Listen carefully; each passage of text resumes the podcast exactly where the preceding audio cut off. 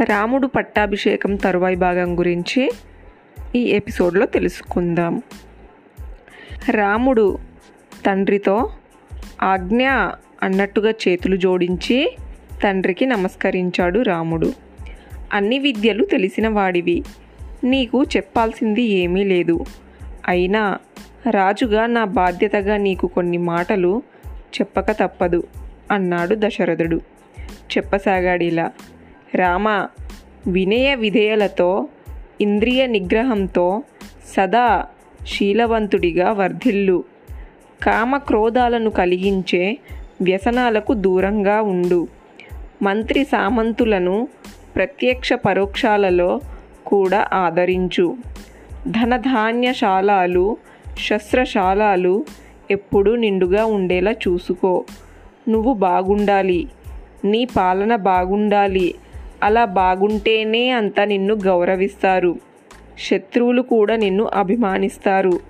నీ శక్తి సామర్థ్యాలను అంతకు అంతకు పెంచుకో.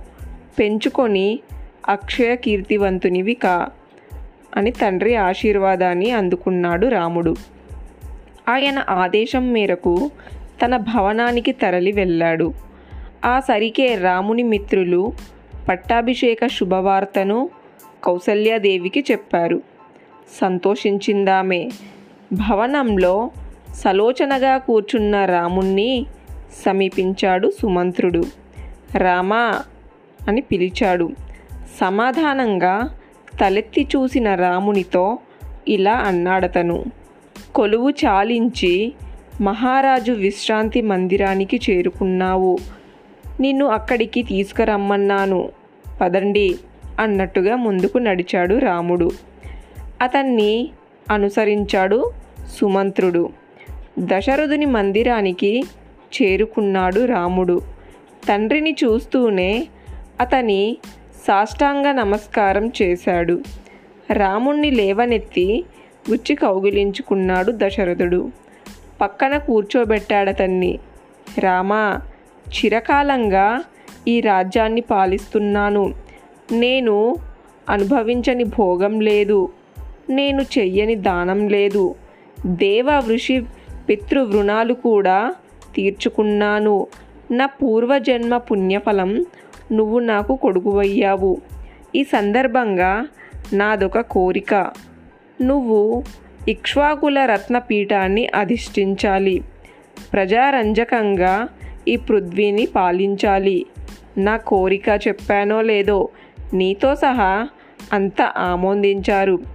అందుకు ఆనందంగా ఉంది అన్నాడు దశరథుడు. అంటూనే వణికిపోసాగాడు తండ్రి. తండ్రి ఉగ్వేదాన్ని గమనించాడు రాముడు. నిన్న రాత్రి ఓ పీడకల వచ్చింది రామ. కలలో పెద్ద పెద్ద ధ్వనులు చేస్తూ పిడుగులు ఉల్కాలు రాలిపడడాన్ని చూశాను. అది అలా ఉంచితే నా జన్మ నక్షత్రాన్ని కుజ రాహు సూర్యులు ఆక్రమిస్తున్నారు. జ్యోతిష్యులు ఈ ఆక్రమణాల వల్ల మరణమే లేదంటే తత్సమానమైన బాధనో అనుభవిస్తున్నావంటూ హెచ్చరించారు. ఇదే ఈ కారణంతోనే నేను బతికి ఉండగానే నిన్ను పట్టాభిషేకుణ్ణి చెయ్యాలనుకున్నాను చేస్తున్నాను. రేపే నిన్ను యువరాజుగా చూసుకోబోతున్నాను. అన్నాడు దశరథుడు. కన్నీరు పెట్టుకున్నాడు. తండ్రి ఎందుకు కన్నీరు పెడుతున్నాడో అర్థం కాలేదు రాముడికి. ఆందోళన చెందసాగాడు. రామా మనసులో మాట చెబుతున్నాను. ఈ శుభకార్యం భరతుడు తాతగారింటి నుంచి రాకపూర్వమే జరిగిపోవాలి. ఎందుకు జరిగిపోవాలంటే అదంతా ఓ పెద్ద కథ. జరగాలంతే ఎంత శీలవంతులైతే మాత్రం పరిస్థితుల ప్రభావానికి లోనవ్వాల్సిందే తప్పదు అన్నాడు దశరథుడు. కన్నీరు తుడుచుకున్నాడు. రేపు ఎట్టి పరిస్థితుల్లోనూ నీకు పట్టాభిషేకం జరిగి తీరాలి. వెళ్ళు. జానకి సహా ఉపవాసం ఉండి దర్బల మీద పడుకో అన్నట్టు రామ. ఇలాంటప్పుడే అనేక అనుమానాలు విఘ్నాలు తొంగి చూస్తాయి. రాక్షసంగా విజృంభిస్తాయి.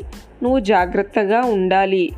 నువ్వు జాగ్రత్తగా ఉండటమే కాదు నిన్ను రక్షించుకునేట్టుగా నీ మిత్రులు కూడా జాగ్రత్త వహించాలి. వెళ్ళు వెళ్ళి వాళ్ళని హెచ్చరించు అన్నాడు దశరథుడు. అలాగే అన్నాడు రాముడు. లేచి ముందుకు నడిచాడు. నేరుగా తల్లి కౌశల్యాదేవి మందిరానికి చేరుకున్నాడు. ఆమె ఆశీస్సులు అందుకోవాలని వచ్చాడక్కడికి అప్పటికే అక్కడ సీత సుమిత్ర లక్ష్మణులు ఉన్నారు. వారితో ముచ్చట్లాడుతోంది కౌసల్యాదేవి. రాముణ్ణి చూడగానే పరమానందంతో చేరాపించింది. వచ్చాడతను గట్టిగా కౌగిలించుకుందామే. తండ్రిగారు అంటూ పట్టాభిషేక వార్తను తల్లికి చెప్పబోతుంటే మాటందుకొని ఇలా అన్నది కౌసల్యాదేవి.